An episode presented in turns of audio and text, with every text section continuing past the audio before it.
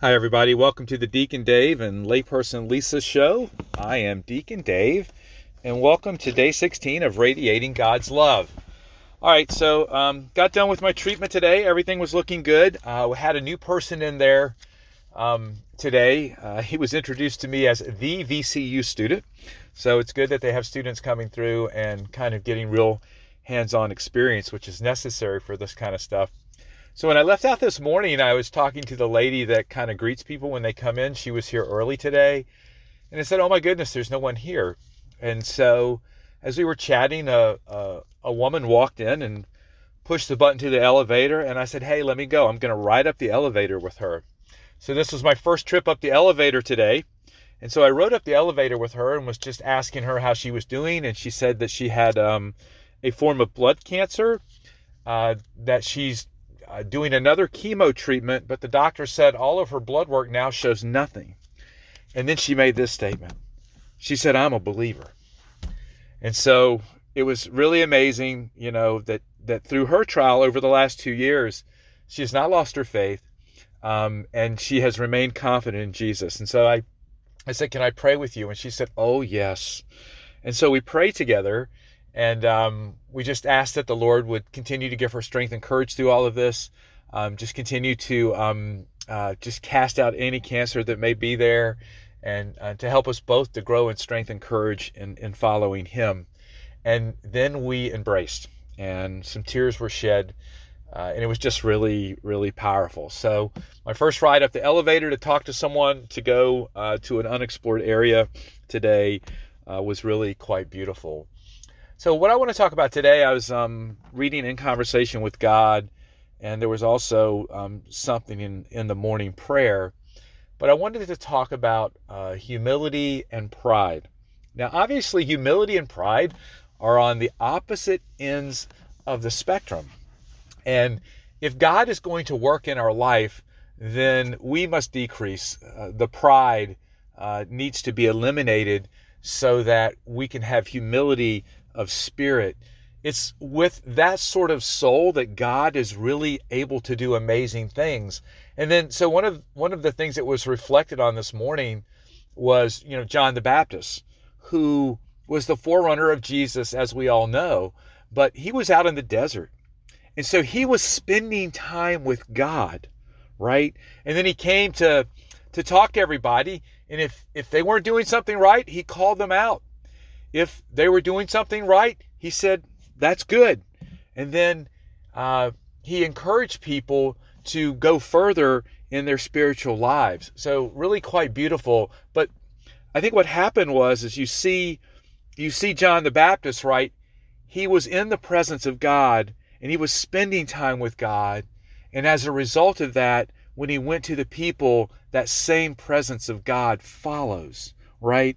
And so when we spend time with God in humility, recognizing that He is the very source of who we are, the very source of life, then the presence that the people see in us, well, it's not us. It is actually God. So, one of the things that the book said that, that really kind of resonated with me, because I can struggle with pride, I can struggle with wanting to be recognized. And I think it's a part of our human nature that we constantly have to fight against, right? Because the, the devil wants to, to use that to separate us from God. And what the book said was, it says that pride invades from all angles. So pride can be very obvious, okay? Pride can be very subtle, but we have to constantly be emptying ourselves of that pride and just recognizing that without God, we're nothing. Without God, we're nothing. But with God and through the power of God, if we empty ourselves of ourself, the things that He can do with us is really quite incredible. So, my challenge for you is to reflect on those areas of your life where maybe you are being prideful, and then enter into prayer and ask God to um, just empty you of that pride um, to be filled with His love and His mercy in place of that pride, and to rejoice in the fact that when God does use us, um, that He loves us and that He can use us to bring others to Himself not on our own accord, but on His. And really, the most beautiful gift out of all of this is to think that God wants to use me. As one, unworthy as I am, God wants to use me to bring love to the world. So I'm going to read this prayer for Cancer is Limited. It cannot cripple love. It cannot shatter hope. It cannot corrode faith. It cannot eat away peace. It cannot destroy confidence. It cannot shut out memories. It cannot silence courage. It cannot invade the soul. It cannot reduce eternal life. It cannot quench the spirit. It cannot lessen the power of the resurrection. And let us pray. Lord, we thank you for the gift and the virtue of humility. Lord, we'd ask you to empty us of everything that brings about self centeredness and pride in our lives. Lord, help us to know that you are the very source of who we are, the very source of our life, and the very source of all that we do. Lord, we cannot do it without you.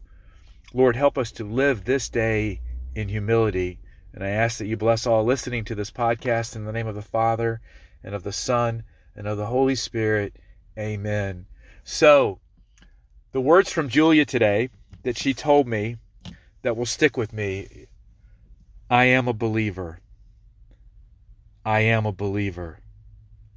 I am a believer. What a great line. What a beautiful message for today.